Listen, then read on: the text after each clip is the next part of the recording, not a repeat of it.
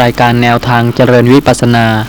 ของมูลนิธิศึกษาและเผยแพร่พระพุทธศาสนา บรรยายโดย อาจารย์สุจินต์บริหารวานเขต ตลับที่ 76 หน้าหนึ่งครั้งที่ 190 อย่างการเจริญอาณาปานสตินี่นะครับ การเจริญอาณาปานสติที่เป็นสมาธิเนี่ยโดยความจริงแล้วก็ต้องเอ่อ รู้อยู่ที่ลมหายใจนี่เรื่อยๆไปนะครับโดยไม่เปลี่ยนเป็นอารมณ์อื่นเลย ก็รู้อยู่อย่างนี้จิตจึงจะาสามารถเป็นสมาธิได้ ทีนี้ก็การเจริญอาณาปานสติอย่างเดียวกันเนี้ยแต่ถ้าว่าเปลี่ยนมาเป็นาการเจริญสติปัฏฐาน นี่การเจริญสติปัฏฐานนี่ก็รู้ที่ลมอย่างเดียวกันเนี่ย แต่ว่ามารู้ลักษณะอของอสิ่งที่ปรากฏ ที่จมูก หรือว่าที่โพรงจมูกอะไรเนี่ยครับ ว่าให้รู้ว่าสภาพธรรมนั้นมีแต่ความเย็นความอ่อน อย่างนี้เป็นต้นนะครับ ก็รู้อยู่อย่างเนี้ยอุ่นนิดนึง เย็นนิดนึง อุ่นนิดนึง เย็นนิดนึง รู้อยู่อย่างเนี้ยรู้อยู่ตลอดเวลาอย่างเนี้ยเป็นเวลานานสมมุติว่าสักคิดเป็นนาทีก็ประมาณสักสิบนาทีเป็นต้นอย่างนี้นะครับ การที่รู้อยู่อย่างนี้นะครับสติรู้อยู่อย่างนี้ โดยที่ไม่แปลเป็นอื่นนั้น จะเรียกว่า อย่างนี้รู้นานแล้วก็เป็นสติปัฏฐานจริง ๆ หรือเปล่าครับ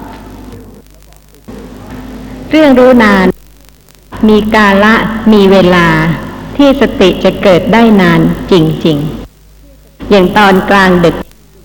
ถ้าตื่นขึ้นสติระลึกรู้ลักษณะของนามของรูป สติก็อาจจะเกิดสืบต่อกัน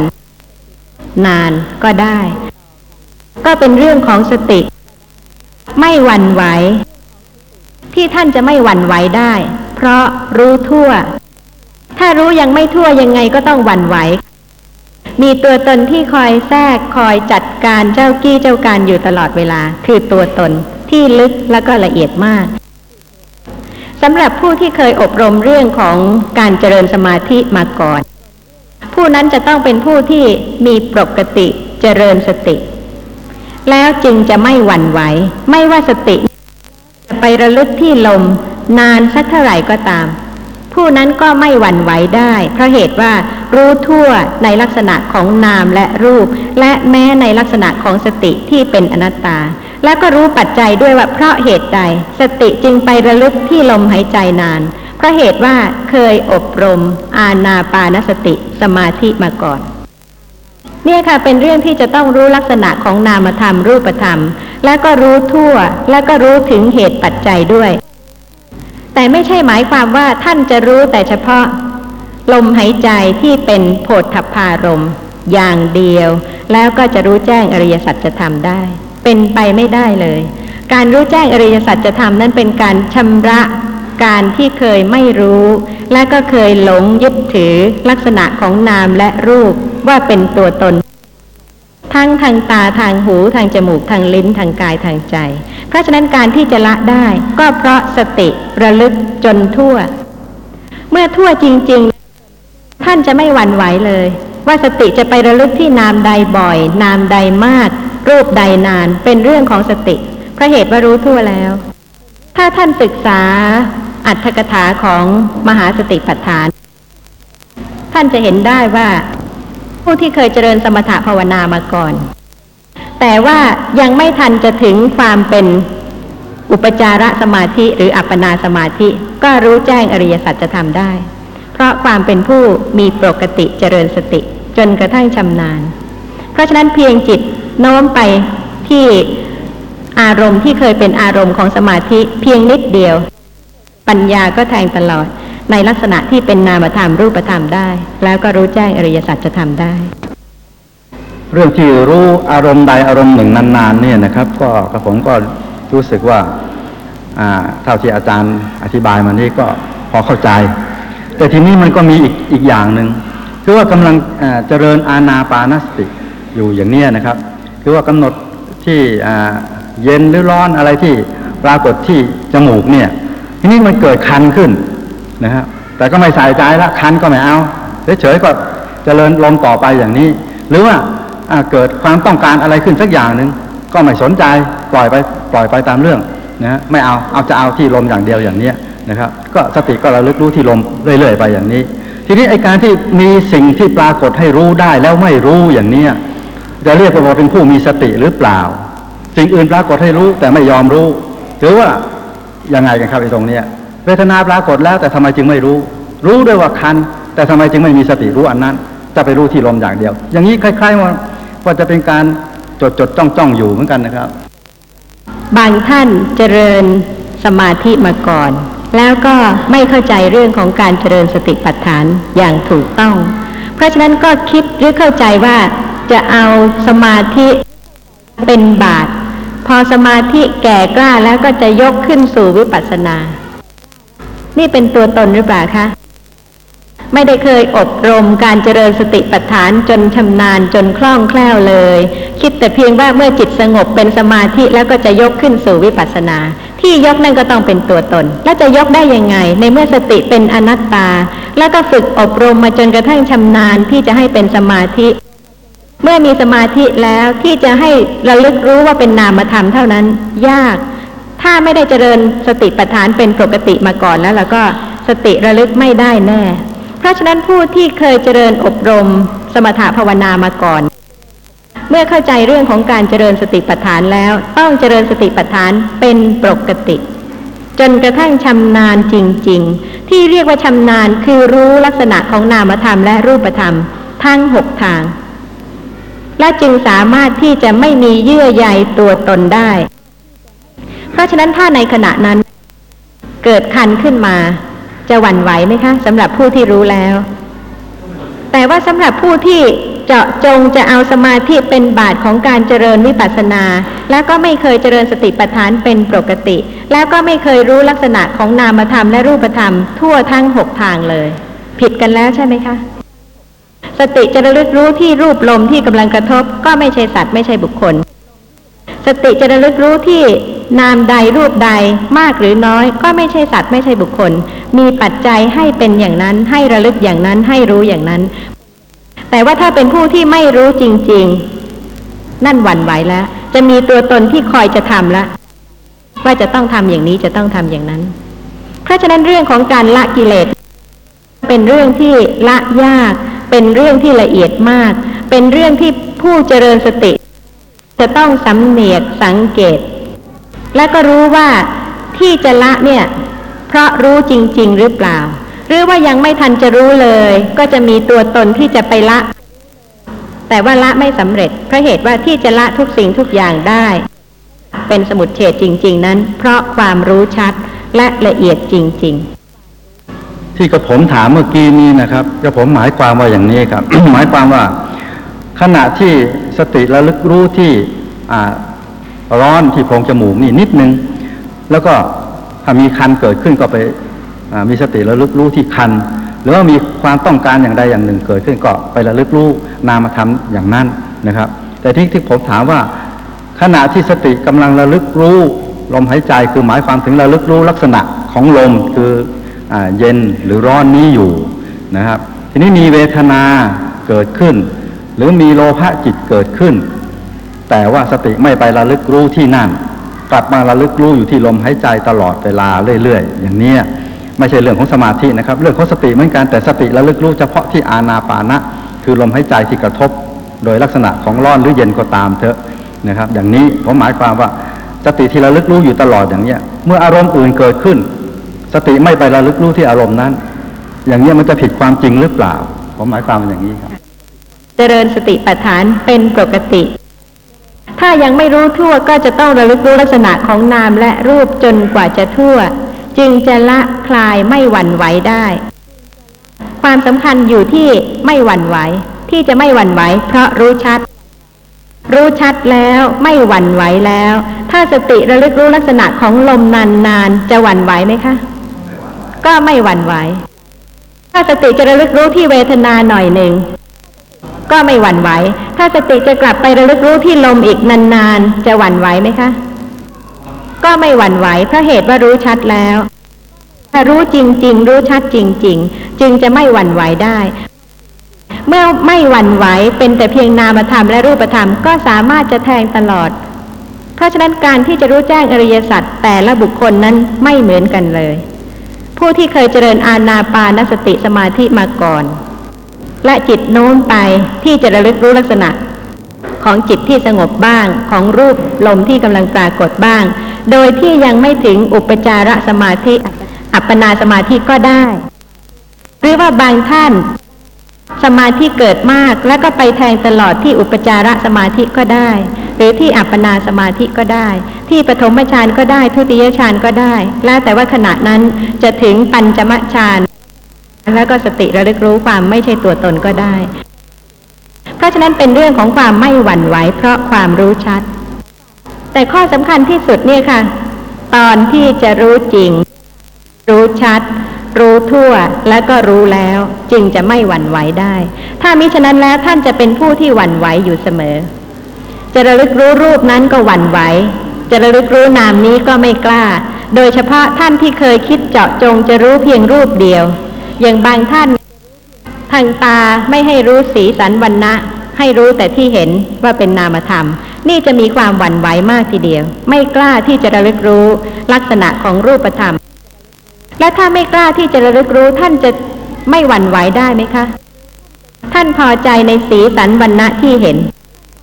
ติดใจในนิมิตในอนุพยัญชนะ แต่ที่จะละได้ เพราะรู้ชัดในสภาพ ของสิ่งที่ปรากฏนั้น ว่าเป็นแต่เพียงรูปธรรมที่ปรากฏทางตาเท่านั้น เท่านั้นเอง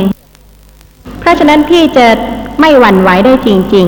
ๆ ต้องรู้ชัด รู้ทั่ว รู้ละเอียดด้วย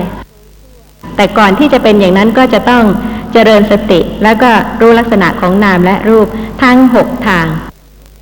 เพื่อให้มีความชัดแจ้งทีเดียวในตอนนี้นะครับ อ่าผมขออนุญาตยกตัวอย่างว่า เวลารับประทานอาหารเนี่ยนะครับ ขณะที่กำลังรับประทานอาหารอยู่นั่นน่ะ อารมณ์ต่างๆ ทางตาทางหูทางจมูกทางลิ้นทางกายมีอยู่พร้อมหมด ทุกอย่างมีอยู่พร้อมหมดแต่ทีนี้สมมุติว่าไอ้อะไรสีอะไรสวยๆอยู่สีหนึ่งเนี่ยนะครับ สติก็ไประลึกรู้ที่สีนั่นเสียนานๆนะครับ นานๆสติระลึกรู้นานๆทั้งๆที่อย่างอื่นก็มีเวลาอ่าเคี้ยวอยู่งี้รสก็มี นะฮะโผฏฐะก็มีอะไรก็มี แต่สติไม่ระลึกรู้ กลับไปสลึกระลึกรู้สิ่งที่ปรากฏอยู่ก่อนเนี่ย แต่ว่านาน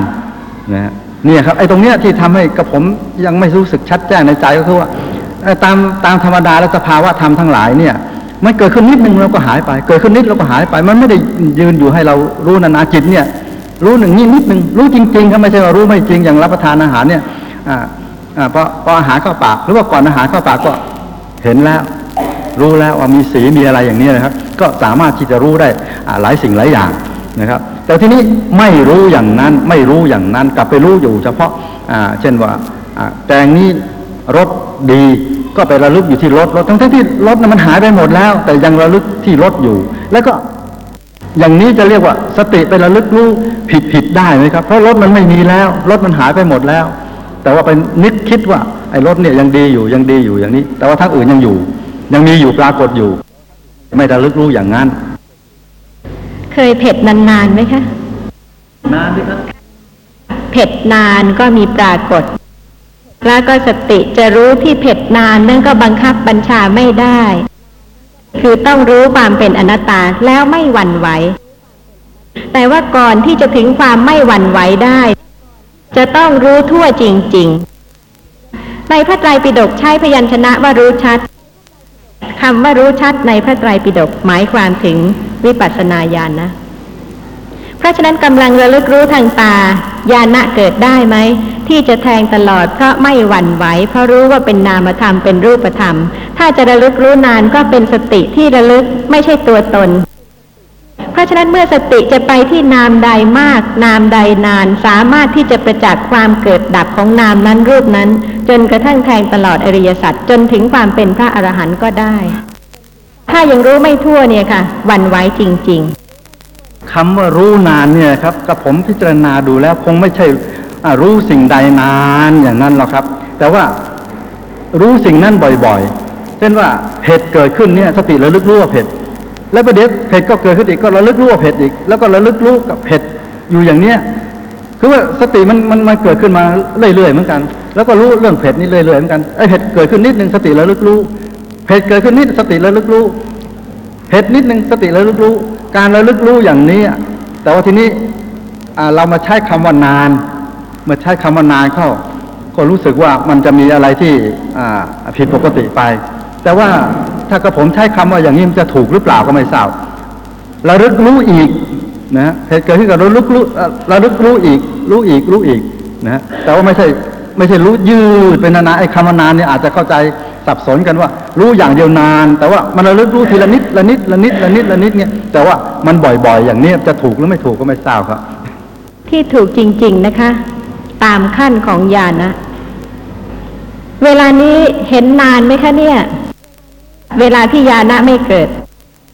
หลายขณะแล้วปรากฏความนานแล้ว แต่ว่า ยังไม่ได้รู้ชัดในความเกิดขึ้นและดับไป เพราะฉะนั้นการรู้ชัดเนี่ยค่ะ แล้วแต่ญาณะถ้ามีญาณะที่สูงขึ้นประจักษ์ความเกิดขึ้นและดับไป แล้วก็ระลึกรู้จนทั่วจนละจนคลาย ไม่หวั่นไหวเลย จะไประลึกที่รูปไหนมากนามไหนมากรูปไหน นานนามไหนนานเป็นเรื่องที่ว่าเจริญสติเพื่อให้ปัญญารู้ชัด เมื่อรู้ชัดแล้วก็ยิ่งไม่หวั่นไหว ก็ยิ่งละคลาย แต่ข้อสำคัญคือตอนที่ยังหวั่นไหว เพราะไม่รู้ชัด จะมีตัวตนเนี่ยคอยจัดการว่าจะอย่างนั้นจะอย่างนี้ แต่ว่าถ้าท่านผู้ฟังสังเกต ว่าปัญญาจะต้องเกิดตามขั้น ถ้าวิปัสสนาญาณะที่หนึ่งไม่เกิด นามรูปะปริเฉทญาณะไม่เกิด รู้สภาพธรรมะตามความเป็นจริง จะถึงอุทยพยายานไม่ได้ ราะฉะนั้นขั้นปฏิบัติที่จะให้บรรลุถึงนามรูปะปริเฉทญาณะคืออย่างไร คือรู้ลักษณะที่เป็นนามธรรมและรูปธรรมเท่านั้น ยังไม่ต้องไปกังวลถึงความเกิดขึ้นและดับไปเลยระลึกรู้ลักษณะที่เป็นสภาพรู้ กับลักษณะที่ไม่ใช่สภาพรู้ แล้วก็จะไม่หวั่นไหวเมื่อรู้ชัดมากขึ้น การที่เราได้ประสบกับวิบากนะแล้วเราก็รู้ว่าเนี่ยเป็นวิบาก ถือว่าเป็นการเจริญสติด้วยอย่างหนึ่งด้วยไหมรู้ชื่อเลยคะเรียกว่ารู้ลักษณะของวิบาก คือลักษณะของวิบากหมายความว่าผมเห็นเห็นเห็นนี่นะเห็นว่าเห็นดีอ๋อนี่เห็นดีว่านี่ว่าเรานี่คงทำวิบากมาดีเพราะว่าเราเห็นที่แล้วว่า เห็นแล้วว่าไม่ดี คือเห็นที่สิ่งที่ไม่ชอบใจ เป็นอนิจฐาลมนี่นะฮะก็ ผมก็ถือว่าเป็นวิบากของผมว่าไม่ดีอย่างเงี้ยจะถือเป็นการเจริญสติไหมขณะไหนล่ะคะเป็นการรู้วิบาก ขณะที่เห็นขณะที่ได้ยิน รู้ลักษณะของนามธรรมทางตา รู้ลักษณะของนามธรรมทางหูเพราะฉะนั้นไม่ใช่เป็นการรู้ชื่อ ที่ใช้คำว่าวิบากที่ใช้คำว่ากุศลที่ใช้คำว่าอกุศล เป็นสภาพที่มีจริงเป็นนามธรรมอย่างจิตตานุปัสสนาสติปัฏฐาน ก็มีสราคจิตเป็นอกุศลจิตบีตะราคจิต จิตที่ไม่ใช่โลภะมูลจิต เพราะฉะนั้นมีสภาพปรมัตถธรรม เป็นสภาพธรรมะที่มีจริง ที่ใช้คำว่าวิบากเนี่ยเป็นนามธรรม เป็นจิตและเจตสิกมีเหตุปัจจัยที่จะให้เห็น มีเหตุปัจจัยที่จะให้ได้ยิน มีเหตุปัจจัยที่จะให้ได้กลิ่น มีเหตุปัจจัยที่จะให้รู้รส มีเหตุปัจจัยที่จะให้รู้เย็นร้อนอ่อนแข็งตึงไหว จึงเป็นวิบากเพราะเหตุว่าไม่ได้เป็นไปตามความปรารถนา แต่ผู้ที่รู้วิบากจะต้องรู้ลักษณะของนามธรรม ไม่ใช่นึกรู้ว่ากำลังเห็นเป็นผลของกรรม เพราะฉะนั้นเรื่องของการเจริญสติปัฏฐาน เป็นเรื่องของการรู้ลักษณะของสภาพธรรมะ สติจึงจะเป็นสัมมาสติ เพราะระลึกชอบ ปัญญาจึงจะเป็นสัมมาทิฏฐิ เพราะรู้ชอบ รู้ถูกตามลักษณะของสภาพธรรมะนั้น ๆ ไม่ใช่เป็นขั้นการคิดคือคือคำว่าวิบากนี่นะ เมื่อเมื่อเราได้ประสบแล้วนี่นะถึงว่าจะได้กลิ่นอย่างนี้นะ ได้กลิ่นดีได้กลิ่นไม่ดียังกลิ่นเหม็นเนี่ยเราไม่ชอบเห็นพับนิดพอได้กลิ่นเหม็นเนี่ยเราสึกโกรธนะฮะอันนี้อ่ามันก็เป็นอกุศลจิตหรือว่าได้กลิ่นก็หอม มันก็เป็นอกุศลนี่กับโลกทีนี้ถ้าหากเราตรงตัวว่าเนี่ยเป็นวิบากของเราเนี่ย มันก็อันนี้มันก็ลบลงไปนี่มันจะมันมันเป็นตัวสติหรือเปล่าสติขั้นไหนล่ะคะ มีหลายขั้นค่ะ แล้วแต่สติจะระลึกรู้นามอะไร รู้นามที่กำลังรู้กลิ่นว่าเป็นแต่เพียงสภาพที่รู้กลิ่นเท่านั้น เวลาที่เกิดไม่พอใจขึ้นมาสติจะระลึกรู้ว่าเป็นแต่เพียงนามธรรมชนิดหนึ่ง ก็แล้วแต่สติจะระลึกรู้นามใดรูปใด ได้ทั้งนั้น จนกว่าจะรู้ชัด จนกว่าจะรู้ทั่ว จนกว่าจะชิน ต้องเป็นความรู้จริง ๆ ในลักษณะของนามธรรมและรูปธรรม จึงจะไม่หวั่นไหวและจึงจะละคลายได้ เพราะฉะนั้นการเจริญสติเป็นสติที่ระลึกรู้ลักษณะของสภาพธรรมะที่เกิดแล้วปรากฏ แต่จะต้องรู้ลักษณะที่เป็นนามธรรมรู้ลักษณะที่เป็นรูปธรรม ไม่ใช่สับสนกัน ไม่ใช่ปนกัน หรือว่าไม่ใช่ไม่รู้ ก็คิดว่ารู้แล้วอันนี้ต้องขออภัยท่านผู้ฟังด้วยค่ะคือดิฉันก็สนใจธรรมะเนี่ยคือ ฟังหลายหลายๆอาจารย์ก็มีปัญหาคลองใจนะคะเช่นว่าอาไปฟังที่อื่นว่าการวิธีที่เราจะไปเห็นเนี่ยต่างกับที่อาจารย์บรรยายไว้ว่า ที่จะไปเห็นในรูปนามขันห้าเนี่ย เป็นอนัตตา แต่เขาบอกว่าอาจารย์หนึ่งก็บอกว่า ต้องไปได้อภิญญาก่อนถึงจะเห็นอนัตตา แต่มาฟังอาจารย์ก็บอกว่าให้อ่าเจริญสติรู้นามชนิดหนึ่งที่ปรากฏขึ้น แล้วก็เป็นธรรมะที่เราอ่าที่ว่าที่อาจารย์ตอบไปเมื่อกี้นี้ให้ว่าให้พิจารณานามชนิดหนึ่งที่ปรากฏขึ้นนี้เป็นธรรมะใช่ไหมคะ จะเป็นฝ่ายกุศลหรืออกุศลก็ตามเป็นธรรมะชนิดหนึ่งเนี่ยเป็นนิต่างอย่างที่อาจารย์บอกว่านี่แหละเป็นการที่เห็นไม่ใช่ตัวตน เป็นนามชนิดหนึ่ง แต่อีกอาจารย์หนึ่งก็บอกว่าต้องให้ไปได้อภิญญาเช่นไปทำสมาธิเกิดอภิญญาที่ถึงจะเห็นเป็นอนัตตานี่ต่างกับอาจารย์ครับต่างกับพระไตรปิฎกซึ่งจะขอยกข้อความในทีคณิกายมหาวัด มหาสติปัฏฐานสูตรอุเทศวาระกถาโดยตรงจากพระไตรปิฎกมีข้อความว่า พระผู้มีพระภาคได้ตรัสพระพุทธภาษิตนี้ว่า ดูกระภิกษุทั้งหลายคนทางนี้เป็นที่ไปอันเอกเพื่อความบริสุทธิ์ของเราสัตว์เพื่อล่วงความโศกและปริเทวาเพื่อความดับสูญแห่งทุกข์และโทมนัส เพื่อบรรลุธรรมะที่ถูกต้อง เพื่อทำให้ได้ซึ่งกนิพพานผลทางนี้คือสติปัฏฐานสี่ประการสี่ประการเป็นไฉนดูกระภิกษุทั้งหลายภิกษุในธรรมวินัยนี้พิจารณาเห็นกายในกายอยู่